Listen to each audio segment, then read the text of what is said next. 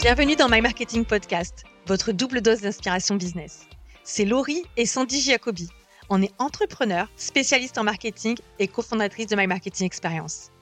Vous êtes entrepreneur, dirigeant d'entreprise ou marketeur Vous vous demandez quelles sont les meilleures pratiques actuelles en marketing? Quelles sont les tendances marketing à connaître pour 2024 Comment se préparer aux changements et évolutions des marchés pour rester compétitif La série Go 2024 de My Marketing Podcast est pour vous. Dans cette série de 7 épisodes, des marketeurs et des entrepreneurs de renom, chacun spécialisé dans un domaine, partagent sans compter leurs meilleurs conseils pour faire décoller votre entreprise en 2024. Prospection et vente, publicité en ligne, influence et relations publiques, réseaux sociaux, marque employeur, sans oublier le mindset du dirigeant. La série Go 2024 de My Marketing Podcast, c'est un concentré d'inspiration pour vous aider à construire une stratégie marketing solide et faire grandir votre entreprise dans les 12 prochains mois et au-delà.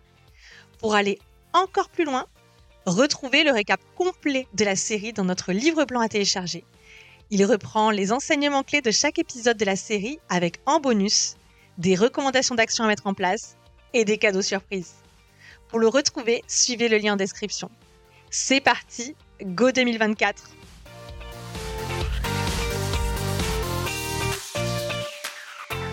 Avant de commencer cet épisode, on voudrait dire un grand merci à Gali, qui est le partenaire de la série Go 2024.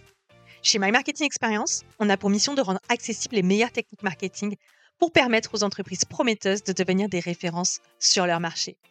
Mais on sait aussi que le marketing ne suffit pas. La croissance, ça se finance. Achat de locaux, investissement de matériel ou encore besoin en fonds de roulement, pour beaucoup d'entrepreneurs et de dirigeants d'entreprise, obtenir un financement est un cauchemar. C'est long, compliqué et démotivant pour souvent obtenir un refus de la banque. Grâce à Gali, le financement de vos projets pro devient accessible. C'est la solution pour mettre de votre côté toutes les chances d'obtenir votre financement pro. En quelques clics, vous créez un dossier de financement béton. Depuis la plateforme, téléchargez votre liasse fiscale et obtenez en direct une analyse financière avec les indicateurs clés de la santé financière de votre entreprise.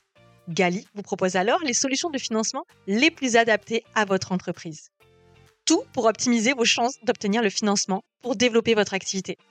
C'est sans engagement et vous pouvez créer votre compte gratuitement. Pour en savoir plus, rendez-vous sur gali, e, e Bonjour à tous et bienvenue dans ce tout premier épisode de la série Go 2024. C'est Laurie et je suis ravie de donner le coup d'envoi de notre série de 7 épisodes pour vous inspirer et vous aider à préparer 2024. Pour démarrer cette semaine incroyable, on va attaquer directement avec un sujet hyper concret, la prospection. Trouver des clients, c'est le nerf de la guerre pour toutes les entreprises, que ce soit par les canaux traditionnels ou via les techniques digitales comme l'outbound marketing, donc pour les non-initiés, la prospection sortante auprès d'une audience de prospects souvent froid. Quelle sera la tendance pour 2024 Quel impact les nouvelles technologies et notamment l'intelligence artificielle ont-elles sur notre façon d'approcher et accrocher nos prospects. Pour en parler, j'ai le plaisir d'accueillir Caroline Mignot. Entrepreneur, podcasteuse et spécialiste en gross marketing, Caroline a également développé le logiciel Refer qui permet d'aller toucher et closer n'importe quel client, talent ou partenaire en activant intelligemment son réseau. Autant dire que la prospection, ça la connaît. Dans cet épisode, elle nous livre son point de vue sur les tendances fortes qui vont marquer la prospection ces prochains mois et nous partage les clés pour des techniques d'approche qui cartonnent en 2024. Je ne vous en dis pas plus, je laisse la parole à Caroline Mignot. Bonjour Caroline, comment ça va? Salut Laurie, ravie de revenir dans ce podcast que je connais bien. Bah écoute, moi je suis ravie de t'accueillir Caroline et je te remercie d'avoir accepté notre invitation pour notre série spéciale de fin d'année. Aujourd'hui Caroline, tu es venue nous parler bah, du sujet que tu maîtrises à la perfection, qui est euh, les clés pour une prospection réussie en 2024. Caroline, je vais donc te poser quelques questions et tu vas pouvoir nous partager tout ce que tu as à, nous dire sur la prospection donc en 2023 et tes meilleurs conseils pour 2024. Avec plaisir, je m'y engage. Si tu devais, toi, résumer l'évolution de la prospection en trois mots pour 2023, avec tout ce que tu as vu, bah, c'est vrai qu'on te voit beaucoup euh, prendre la parole sur ce sujet, partager des tendances. Je sais que tu avais été euh, à la grande messe HubSpot, il me semble, à Boston, si je ne me trompe pas. Je sais que tu avais rapporté quelques pépites de là-bas, notamment sur la prospection. Est-ce qu'il y a des choses qui ressortent de, ça que tu voudrais partager sur ce qui, a, ce qui a fait les grands les moments forts de 2023 en matière de prospection? Oui, tout à fait. J'avais fait un épisode euh, complet là-dessus. Euh, sur justement bah, les tendances marketing. On avait parlé aussi un peu de, prospection. Ça se rejoint, hein, les deux, puisque évidemment, je ne vais pas te l'apprendre, c'est l'IA qui a complètement renouveler le paradigme sur cette année et qui arrive dans tous les secteurs comme une révolution. Euh, la première tendance euh, qui découle de ça, ça va être évidemment euh, le ciblage augmenté et du coup bah, une nouvelle appétence pour l'hyper-personnalisation. On n'avait pas les moyens avant de personnaliser à ce point-là.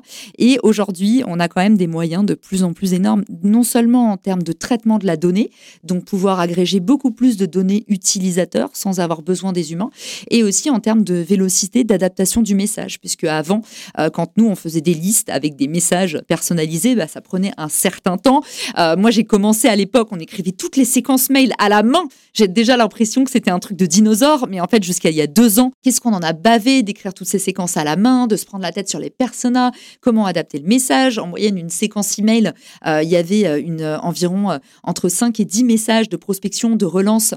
et en fait, tous ces messages étaient à chaque fois suradaptés en fonction de telle liste. C'était un enfer, c'était un cafarnaum à gérer pour les marketeurs et les commerciaux. En fait, aujourd'hui, tu as moyen de gérer tout ça à l'échelle. Donc, c'est assez hallucinant. Déjà, faut le dire, la première chose, voilà, première grosse tendance, le ciblage augmenté à grosse échelle qui permet une hyper personnalisation. Et évidemment, là-dessus, euh, je dirais que euh, la grosse, grosse tendance qui va se déployer de plus en plus et qui est très attendu, c'est les vidéos personnalisées, également les messages vocaux qu'on a vu arriver déjà sur LinkedIn, mais qui pour l'instant n'ont pas vraiment apporté euh, un succès à 100% parce que tu as toujours les fameux ratés sur les vidéos automatisées, euh, tu as toujours les messages vocaux. Euh, Bonjour, Sandy.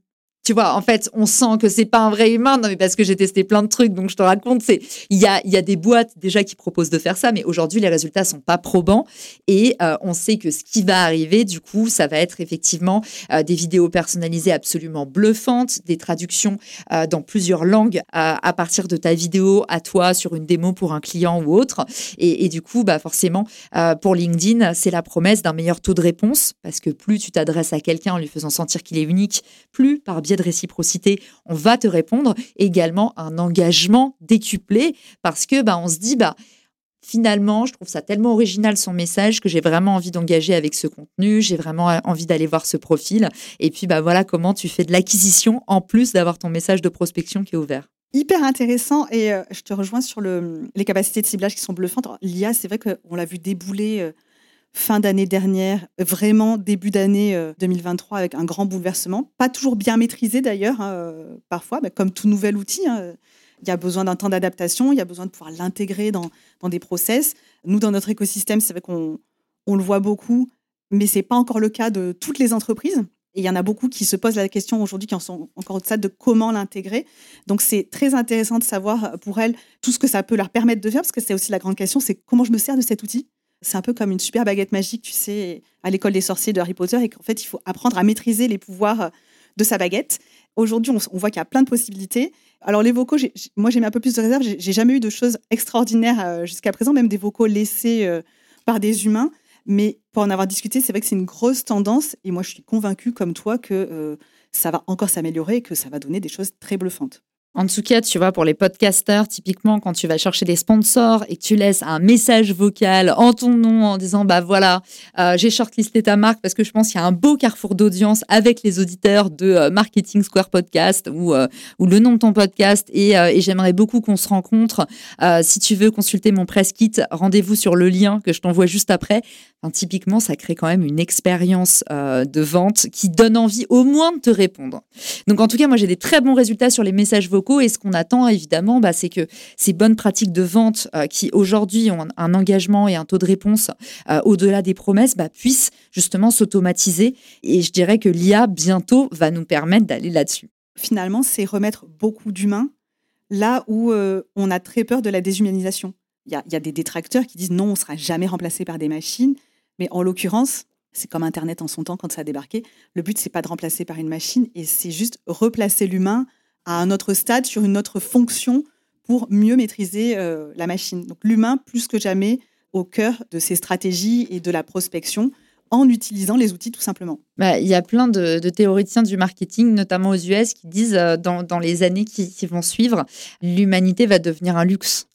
Parler à un humain, sera euh, un nouveau luxe. Euh, finalement, on va avoir des, échanges de plus en plus robotisés, optimisés, et on va réduire le taux d'interaction au maximum, ce qui va être aussi une bonne nouvelle, parce que quand on y pense dans notre vie, on fait plein de tâches de machine, on répond souvent la même chose à plusieurs personnes d'affilée dans la journée. Au final, c'est des échanges qui sont pauvres, c'est des liens qui sont faibles, et, et voilà. Finalement, ça va peut-être, on va peut-être moins parler entre humains, mais par contre pour des échanges qui vont être plus qualitatifs. Exactement. Et ça nous amène à la tendance 2, euh, qui va être l'authenticité. Et c'est toujours très polarisé, les tendances, tu le sais.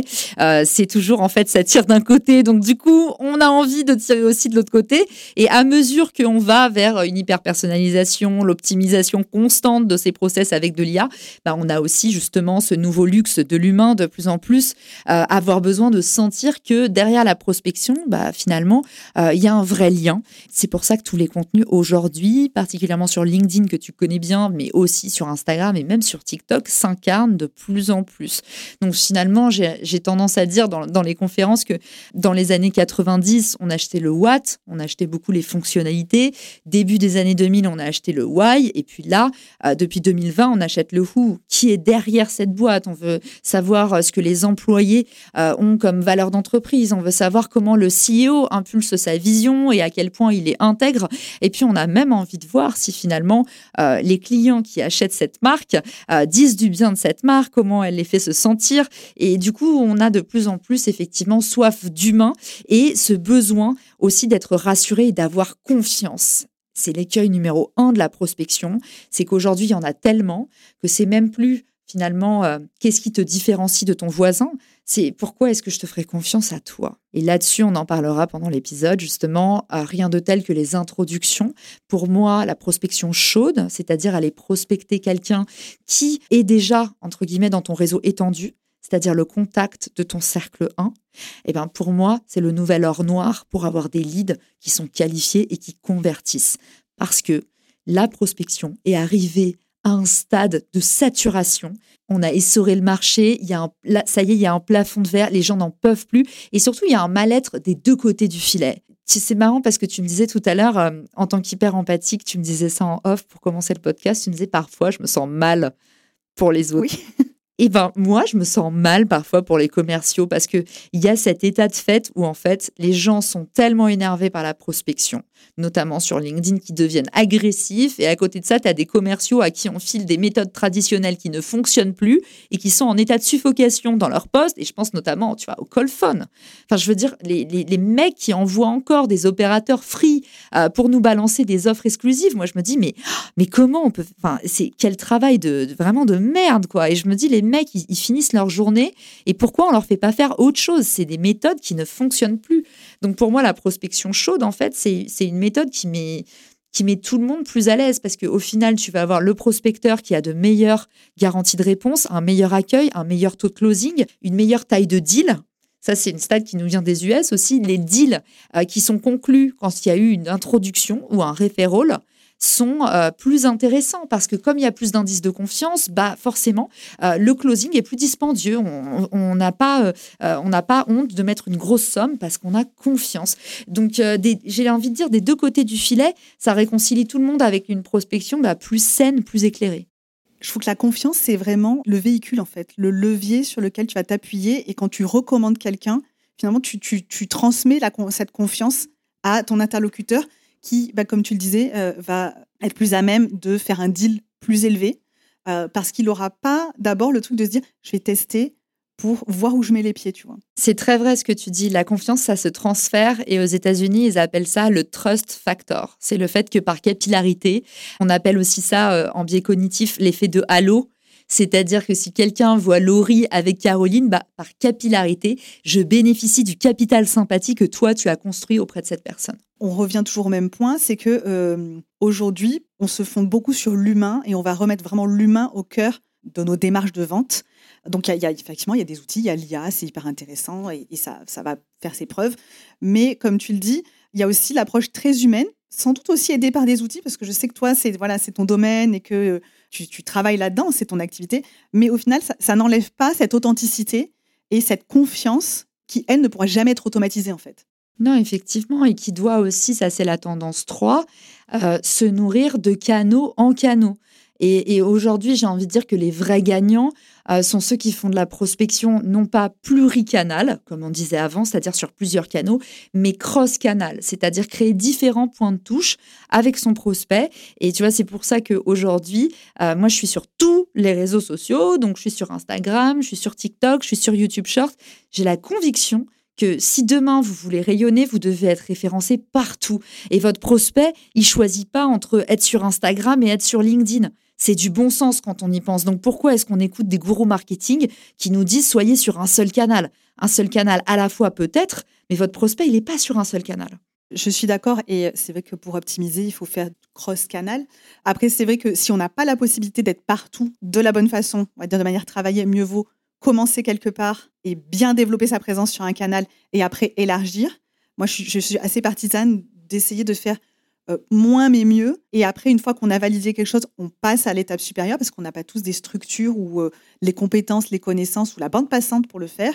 Mais effectivement, on ne peut pas demander à nos prospects d'être qu'à un seul endroit à la fois. Il faut aussi accepter que lui, il va être à peu près partout. En tout cas, aujourd'hui, les grands gagnants, ceux qui se régalent en prospection, vous remarquerez que c'est évidemment pas tous les canaux d'un coup, mais euh, notamment moi, tu connais mon histoire, Laurie, euh, on se suit depuis un petit moment maintenant. J'ai commencé par LinkedIn, l'année suivante c'était Clubhouse, l'année d'après c'est le podcast, l'année d'après c'est Instagram, et à chaque fois avec une croissance de 200%, parce que en fait, à chaque fois, j'utilise ce que j'ai créé avant pour faire du cross-média. Donc, j'ai grossi très vite sur Clubhouse parce que j'avais déjà LinkedIn. J'ai grossi très vite sur le podcast parce que j'avais déjà Clubhouse et LinkedIn.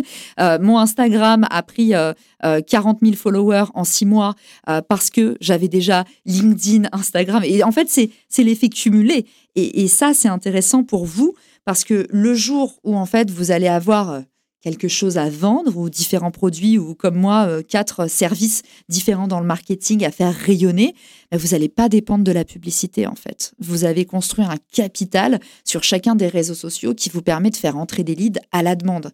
Et ça en fait, aujourd'hui, c'est le nouvel or noir. C'est l'économie de l'attention. Et c'est ça qu'il faut capter pour être un bon prospecteur et pour vendre. Je, je reprends parce que tu as parlé d'effets cumulés. Et je pense que là, on touche du doigt à un levier qu'on n'exploite pas suffisamment parce qu'on a souvent tendance à vouloir s'éparpiller et à vouloir être à vouloir tout développer en même temps. Et je pense que l'exemple que tu cites, qui est le tien, est très parlant de ne pas attendre, mais de faire une étape à la fois et de capitaliser à chaque fois sur ce qu'on aura mis en place. Et derrière, en fait, l'effet, il est exponentiel. Je pense que tu es allé beaucoup plus vite sur Instagram que ce que tu as pu aller au tout départ sur LinkedIn. Tout à fait, exactement. Et c'est en fait c'est une des formations professionnelles. Moi, j'ai fait 10 ans de gross marketing. C'est vrai que euh, je me suis pas présentée euh, dans le podcast. On a entamé tout de suite par euh, par la thématique du jour. Pour ceux qui me qui me découvrent, moi j'ai fait 10 ans de gross marketing, du marketing de performance. Et ce que j'ai appris à faire, c'est créer des boucles de croissance c'est-à-dire faire tout un tas de petites actions qui s'enrichissent les unes les autres, qui créent un système et un système qui fonctionne tout seul pour justement euh, être autonome. Et ce que j'ai créé avec les réseaux sociaux et avec le cross-média, et c'est ce que je voulais vous partager aujourd'hui comme troisième tendance de prospection, c'est cet effet, un canal en enrichit un autre, et ça vous permet à la fois, euh, vu que vous envoyez du trafic, de faire de la découvrabilité, c'est-à-dire que les algorithmes, quand ils sentent que, par exemple, quand je fais un post LinkedIn, j'envoie mon audience Instagram, euh, j'envoie l'audience du podcast parce que je dis en haut de mon podcast voir le post LinkedIn, tout le monde arrive, ça fait un petit ego, euh, ego boost à l'algorithme qui derrière me dit bah, je vais distribuer son post.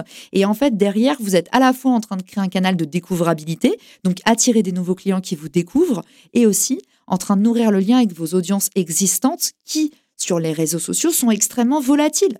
C'est pour ça que je te parle d'économie de l'attention. C'est qu'au final, les gens, ils ont beau dessus sur tous les canaux, je peux te dire qu'ils ne te voient pas tous les jours sur chaque canal. Non, ça j'imagine bien. Et c'est vrai qu'il y en a qui le découvrent encore. Euh, moi, j'ai quelqu'un récemment qui m'a dit Mais ah bon, mon réseau ne voit pas tous mes posts sur LinkedIn? Je dis ben non, pas du tout. Euh, ça, serait bien, mais en réalité, ça serait il pas Il est dans un monde, mais j'adore son monde. oui, mais c'est un très gros réseau, ça, ça paraît très très compliqué. Et, euh, mais je pense qu'il y a des gens qui le pensent encore, qui pensent qu'ils vont être visibles tout le temps et de tout, leur réseau, alors qu'en réalité, bah, il faut savoir aussi manier, entre guillemets, manier l'algorithme, même si bah, voilà, il change souvent et je sais qu'il y a plein de gens qui râlent là-dessus. Comme tu le dis bien, il faut savoir manier ça. Chaque, plateforme a ses codes et chaque plateforme a son algorithme et pour pouvoir créer ces, synergies entre toutes ces plateformes. Et c'est pour ça que c'est pas si simple de débarquer partout en même temps et qu'il faut apprendre et doser et jouer un peu presque au petit chimiste, j'ai envie de dire. Mais je te rejoins sur le fait d'être cross-média et de, pouvoir être euh, partout, présent partout pour optimiser sa prospection. Et puis c'est un levé de confiance énorme aussi. On revient sur la confiance, on te voit euh, sur plusieurs plateformes, et ben tu, on est exposé à ton message et ça va doper la confiance parce qu'en règle générale, tu fais attention à, tes contenus, à ce que tu dis. Hein, c'est pas dire des bêtises. Toi, tu en as un bon exemple et c'est vrai qu'il y a pas mal de personnes qui s'illustrent aussi euh, dans cet exercice aujourd'hui. Et est-ce qu'à ton avis, c'est quelque chose qui est difficile à faire ou il faut juste avoir une bonne méthode?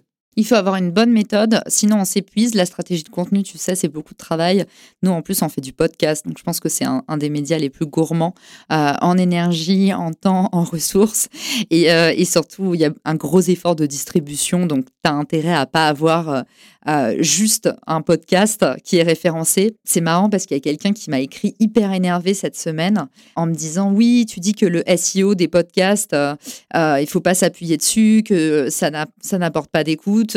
moi, ça fait je sais pas, 5 ans que je suis dans le podcast, j'ai lancé plus de 800 podcasts et je te garantis le contraire. J'ai un peu halluciné parce que j'ai, alors j'ai pas lancé 800 podcasts, hein, mais c'est la première fois que quelqu'un me dit qu'un podcast se distribue via le SEO. Je pense que si j'avais attendu le SEO pour que mon podcast fasse des écoutes, je serais encore au cimetière des éléphants euh, des écoutes. Bah, moi, j'aimerais bien, mais euh, ça chez nous non plus, ça fonctionne pas comme ça. J'ai jamais entendu. Alors le mec était très très énervé. Euh, tu vois, on le connaît, le mec énervé de LinkedIn euh, qui a plus d'expérience que nous. Hein. Ça c'est la base. Euh, c'est un peu fatigant quand même. c'est la base. Mais du coup, je, lui ai dit, je suis vraiment étonnée de ton retour. Je, je connais quand même maintenant beaucoup de podcasteurs et puis j'en ai formé pas mal. J'étais très étonnée d'apprendre ça. moi, effectivement, toute proportion gardée, je ne suis pas un gourou, mais je parle de mon expérience et de celle que, que j'observe. Le podcast ne se distribue pas tout seul. Et si vous attendez que votre description SEO du podcast vous ramène des écoutes, je pense que vous pouvez attendre longtemps. En tout cas, je connais personne pour qui ça a marché à part ce monsieur. Alors chez nous, ça, ça, ça, ne marche pas non plus. Hein. Mm, on est obligé de faire d'autres choses pour euh, Bien sûr. le podcast. Et le podcast est connu pour être un média justement très capricieux parce que c'est un média qu'il faut mettre sous perfusion d'un gros profil LinkedIn, d'un compte Instagram. Mais voilà, il va pas exister par lui-même. C'est-à-dire que tu appuies sur publier ton podcast et en fait là, c'est pas un travail qui finit, c'est un travail qui commence parce que maintenant, il va falloir le, le distribuer. Et, euh, et, c'est pareil. Le travail, c'est la distribution d'ailleurs. Exactement. C'est un 80-20 et la distribution, c'est 80% du travail pour un podcast. Euh, et là, l'algorithme Apple Podcast ne va pas te mettre en avant, sauf si tu lui envoies du jus. Donc on est encore dans cette problématique de cross-média où il va falloir que tu connectes d'autres canaux pour aller chercher des écoutes sur ton podcast. Et après, c'est euh, le fameux phénomène de la grosse loupe, c'est justement l'effet cumulé, l'effet boule, de neige. Euh, et c'est pareil sur la vidéo. À partir du moment où tu as une vidéo qui pète ou un truc, en fait, on va te mettre de plus en plus en avant. Euh, et ça, ça marche aussi dans la prospection pour ceux qui disent, mais elle nous parle beaucoup de contenu. C'est qu'aujourd'hui, ce qui a fonctionné pour moi en 2023, c'est vraiment la stratégie de contenu. La stratégie de contenu pour incarner ce qu'on fait, pour éduquer euh, sur le problème qu'on traite. Et, euh, et pour moi, on va de plus en plus vers une approche de la vente qui est justement incarnée, personal brandée. Ok, ben c'est vrai que tu as un bon exemple de ce que tu prêches. Et finalement, la meilleure autorité, c'est l'exemplarité, comme on dit. Tu m'as tendu une bonne perche justement pour la suite. Euh, qu'est-ce qui a le mieux fonctionné pour toi en 2023 Tu nous as déjà donné un petit aperçu. Ton 2023, si tu devais le résumer, les deux leviers ou les trois leviers qui ont vraiment le plus fonctionné, ce serait quoi? Un, la vidéo. La vidéo verticale en particulier a tellement explosé que euh, j'ai lancé une agence euh, sur le sujet parce que je me suis dit il y a un time to market évident quand j'ai vu en fait que ça me faisait gagner des milliers d'abonnés et que surtout l'empreinte que ça laisse aux gens la vidéo, c'est-à-dire qu'aujourd'hui même sur LinkedIn, votre vidéo va faire moins de vues, mais c'est toujours le contenu le plus engageant. Et je vois bien euh, au bout de six mois de test, euh, chaque mois, j'ai même envie de dire chaque semaine, mes contenus les plus euh, engageants sont toujours les vidéos. C'est pas les contenus qui font le plus de vues, mais c'est ceux que les gens vont retenir. Pour l'avoir fait une ou deux fois, j'ai trouvé ça hyper déstabilisant de voir que ça faisait beaucoup moins de vues, mais par contre beaucoup plus d'engagement. Et il faut vraiment se détacher de, de, ce, de cette métrique qui, que sont les vues quand on fait de la vidéo, quand on pose de la vidéo. Et encore, moi, j'ai une toute petite expérience. Je pense que toi, tu Et, ça, justement, ça t'a pas déstabilisé au début ou c'était quelque chose que tu attendais? Au début, mes vues n'ont pas hyper bien marché, n'ont pas hyper performé, mais euh, moi, j'étais accompagnée par Clément, euh, Clément SSB, qui lui m'a dit, écoute, tu as du potentiel en vidéo, laisse-moi t'accompagner. Et en fait, à partir de là, je me suis sentie prise en charge, donc j'ai pas été, euh, j'ai pas été déstabilisée. Et puis surtout, enfin, l'histoire, mon histoire moi avec les réseaux sociaux, c'est que tout ce que tu fais ne fonctionne pas avant que ça fonctionne. Donc, en fait, si tu es à l'aise avec ça, en fait, c'est une règle de base. Il y a personne qui connaît un succès fulgurant sur les réseaux sociaux. Genre, c'est que là, tous ceux que vous voyez qui sont visibles, c'est ceux qui bossent ça depuis trois ans, c'est tout. Il n'y a pas de. Alors, le reste, peut-être que ça fait des posts un peu putaclic pour vendre des formations, mais la réalité, c'est qu'il n'y a personne qui arrive du jour au lendemain à faire des bons contenus. C'est que des travailleurs de longue haleine. Tu vas recevoir dans pas longtemps Laurine Bemer. C'est pareil, c'est une nana, ça fait un moment qu'elle trime, qu'elle essaye des choses, qu'elle est dans la posture d'humilité de OK, genre en fait, je c'est pas parfait, mais j'y vais, j'appuie sur le bouton, je me force, euh, j'apprends, je comprends, j'écoute ce que disent les autres. C'est que ce travail-là laborieux qui va payer. Et d'ailleurs, c'est un petit peu la même histoire avec la prospection finalement. Merci de le souligner, merci pour ce rappel. C'est qu'avant que ça marche, bah, ça marche pas. Et que euh, parfois, on va se prendre un bide, voire plusieurs hein, d'ailleurs. Et puis, c'est pas si grave parce euh, il y a un moment donné où si on tire les leçons, de, les enseignements de nos échecs, c'est comme dans tout, c'est comme dans le business, ça va fonctionner. Donc, merci pour ce rappel parce que c'est vrai que euh, certains ont tendance à, vite se décourager en disant mais c'est trop long et ça ne marchera pas et je vais faire un bid. Alors qu'en réalité, finalement, bah, c'est pas si grave et que pour avoir le succès, faut d'abord connaître, faut d'abord connaître ce flop justement. Exactement. Et au, cas où, pour, euh, pour rassurer ceux, qui nous écoutent, euh, sachez que les performances du coup euh, vidéo, c'est pas les mêmes métriques que les performances de vue sur un poste normal. Donc en fait, souvent on mélange les torchons et les serviettes et du coup on se dit ah j'ai pas fait beaucoup de vues sur ma vidéo et en fait déjà là on peut arrêter un des mythes euh, principaux sur LinkedIn qui est que les vues vidéo sont les mêmes vues que les vues d'un poste. En fait, à partir du moment où tu sais ça, tu peux déjà dormir sur tes deux oreilles puisque euh, une vue sur un poste normal, c'est quelques millisecondes. C'est l'affichage de moins 50% du poste dans ton feed. La vue sur une vidéo, par contre, c'est minimum 3 secondes. Donc en fait, tu vois, c'est pas calculé pareil. Donc déjà, on est en train de comparer des choses qui sont pas du tout euh, la même métrique en termes de temps et de qualité d'attention. Donc finalement, on a tout à miser sur la vidéo, à tester en tout cas. On a tout à miser sur la vidéo et surtout, il faut arrêter d'avoir honte en disant ah cette vidéo fait moins de vues que cette image que j'ai postée. C'est pas calculé pareil. Et c'est aussi pour ça que quand on dit la vidéo c'est un format plus mémorable, c'est qu'en fait les vues sont vraiment décomptées. C'est des vraies vues. Tu sais que par exemple, un épisode de podcast, une écoute sur un épisode de podcast, j'ai plus la métrique en tête, mais c'est pareil, c'est quelques secondes. Oui, c'est très peu. Oui, et en même temps, c'est hyper engageant. C'est, ça, ça coûte beaucoup plus cher que juste voir une impression sur un fil d'actualité. C'est 300 millisecondes. Et c'est 50% du poste. C'est un affichage. Une vue LinkedIn, c'est un affichage. Une vue vidéo, c'est 3 secondes. Et une écoute de podcast, ça doit être, c'est entre 3 et 5 secondes selon si le podcast, euh, votre écoute est certifiée IAB, tout ça. Donc, il y a évidemment des, euh, euh, des mesures d'écoute qui sont différentes selon les plateformes. Mais voilà, sachez-le déjà, souvent on mélange les torchons et les serviettes et ça, on ne le dit pas assez. D'où la nécessité de bien soigner son accroche quand on fait une vidéo. Dans ce cas-là, je vous renvoie à l'épisode justement avec Clément SSB qui nous donne quand même quelques conseils pour réussir ses accroches. J'avais beaucoup aimé cet épisode. Clément a vraiment donné un, des conseils hyper pratiques euh, pour ceux qui souhaiteraient se lancer. Je continue parce que 2023, c'est bon, on l'a, vu, on a vu ce qui avait bien marché pour toi aussi. Je ne sais pas si tu veux rajouter quelque chose. Euh, tu nous as parlé de la vidéo. Est-ce qu'il y a un autre fait notable que tu voudrais nous partager avant qu'on passe sur 2024 si on est sur l'actionnable et qu'on continue à parler de personal branding, d'employee advocacy, d'incarner la vente, pour moi, le format publicitaire euh, LinkedIn qui peut intéresser tes audiences, parce que je sais qu'en général, tu es écouté aussi par des LinkedIn addicts, mais c'est normal, c'est parce qu'on attire ce qu'on est. Euh, donc, au cas où, une petite euh, golden nugget, c'est évidemment le nouveau format publicitaire de LinkedIn, South Leadership Ads, qui vient de débarquer. Et du coup, la promesse de ce format, c'est pouvoir justement mettre en avant les dirigeants, les employés, et en fait, pour la première fois, pouvoir pousser un petit peu la portée des profils personnels avec une enveloppe du budget publicitaire de votre page entreprise.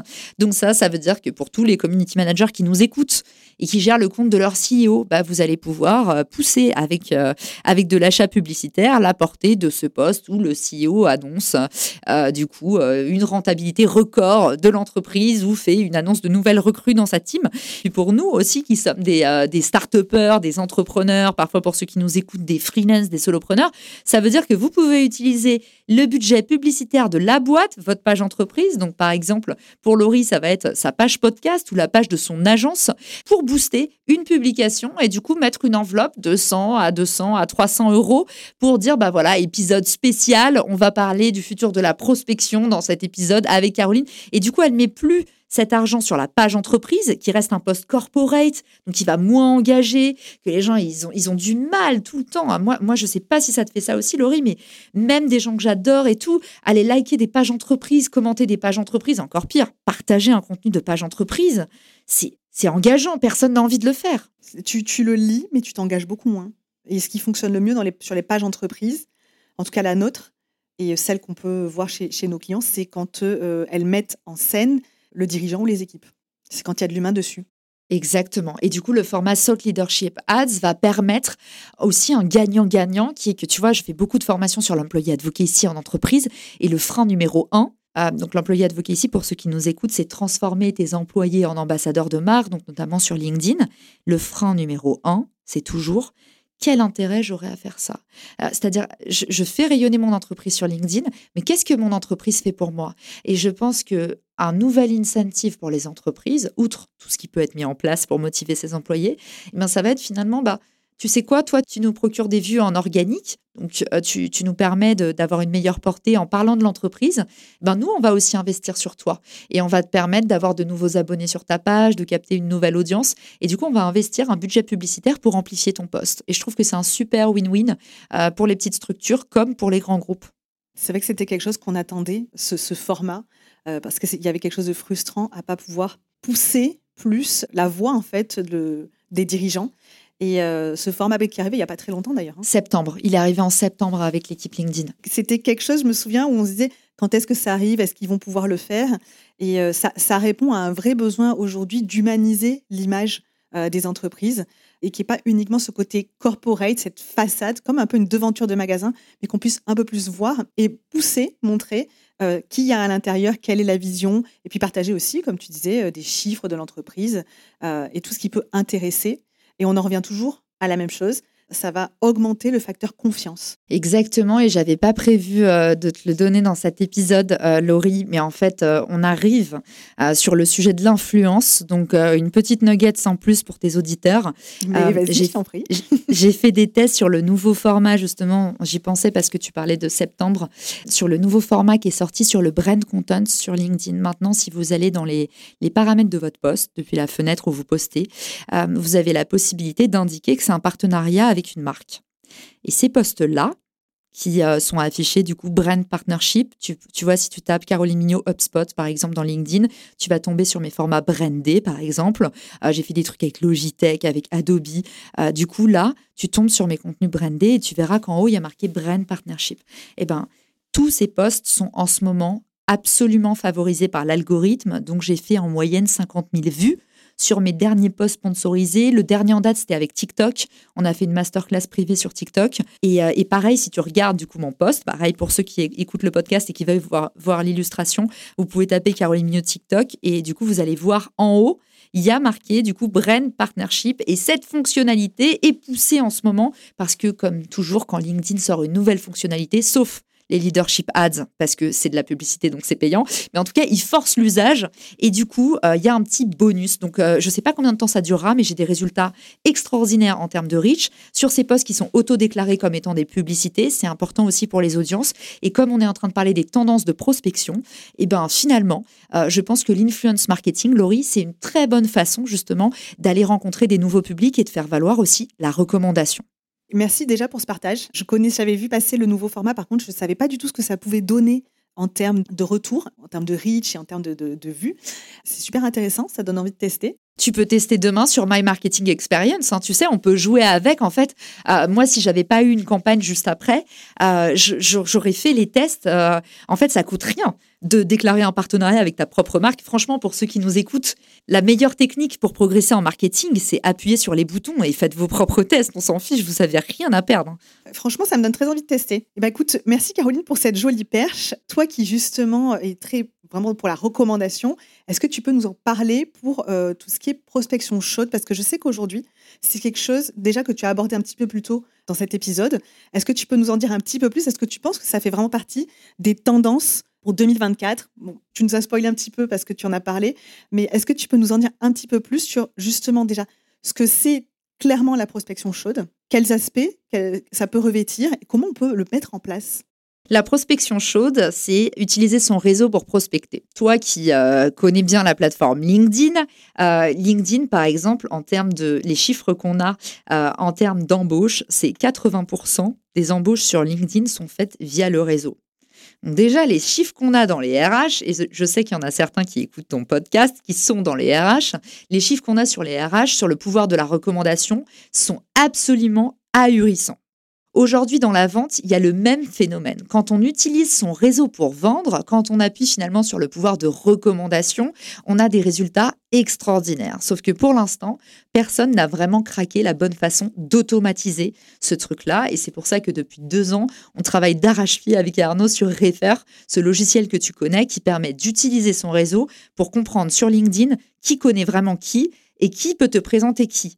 Parce que quand j'ai envie de rencontrer quelqu'un et que je vois 800 contacts en commun, j'ai pas 2000 ans pour aller faire ma prospection et comprendre comment est-ce que je peux réussir à décrocher un meeting avec euh, Mathieu Stéphanie ou Guillaume Moubèche ou que sais-je.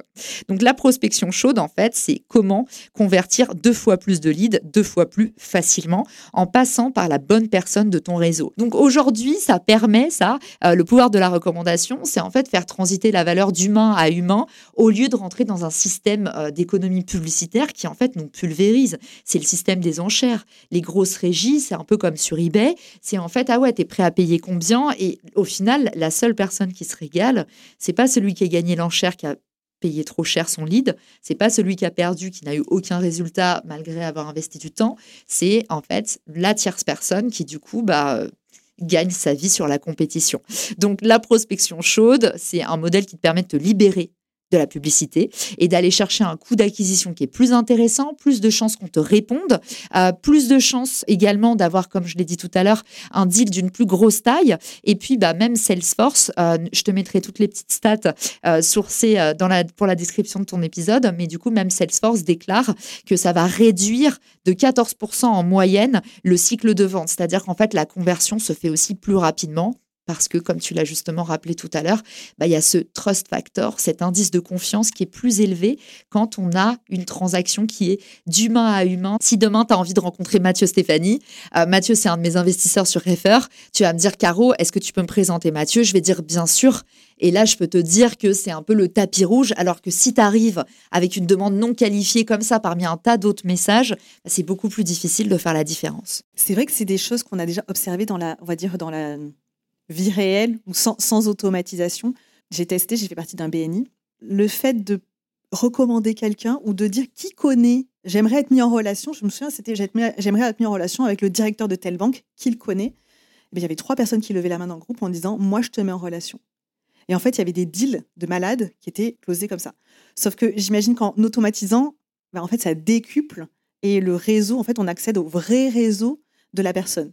Et c'est là, en fait, où pour tous ceux qui euh, sont un peu comme nous, euh, mordus de marketing et qui connaissent ce qu'on appelle dans le jargon l'ABM marketing, l'account based, bah, en fait, c'est là où le futur de la prospection est en train de s'écrire sur les très gros comptes, les profils sursollicités, les DRH, les entrepreneurs, ceux qui sont cold callés, cold emailés toute la journée, ceux qui sont essorés, épuisés par la prospection. Bah, en fait, les intros, c'est la seule façon de les toucher et en particulier quand c'est des intros qui sont bien ciblés. Donc nous, ce qu'on fait, c'est on mappe ton réseau. On travaille notamment avec des acteurs comme la BNI parce qu'aujourd'hui, il y a des contacts qu'on oublie. Je suis sûre, Laurie, que si demain tu cherchais à rencontrer euh, quelqu'un, eh ben, il y a plein de personnes qui n'auraient pas pensé à te présenter parce qu'on connaît énormément de gens.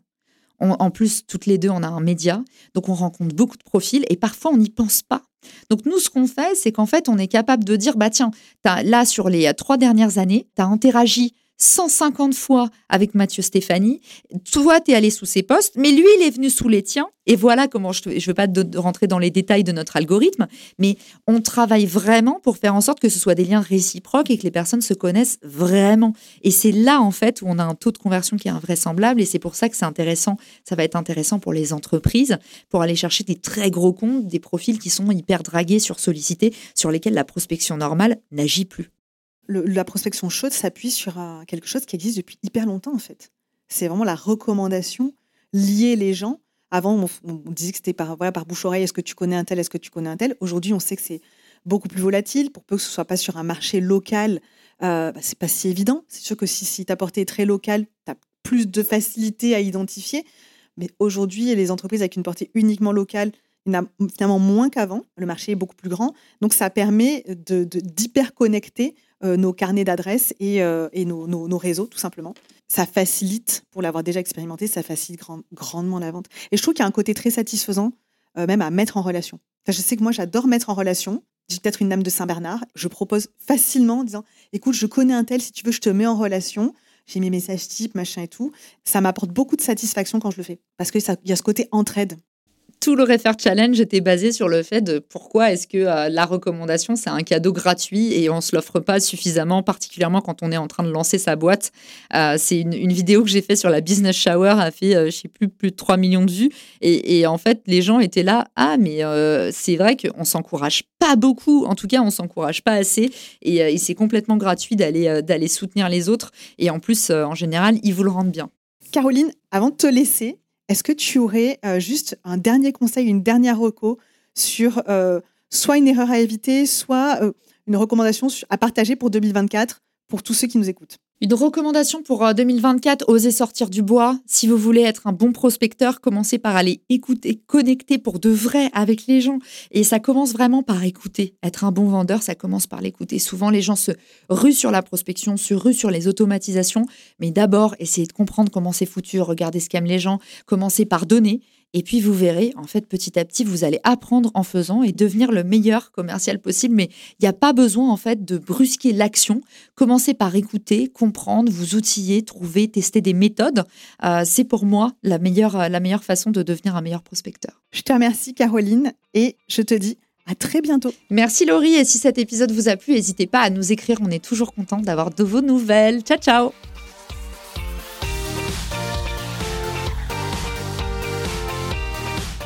Si cet épisode vous a plu, n'hésitez pas à le partager autour de vous et à lui laisser une évaluation 5 étoiles avec votre meilleur commentaire sur Apple Podcast ou la plateforme d'écoute de votre choix. Vous pouvez également vous abonner pour être sûr de n'en manquer aucun.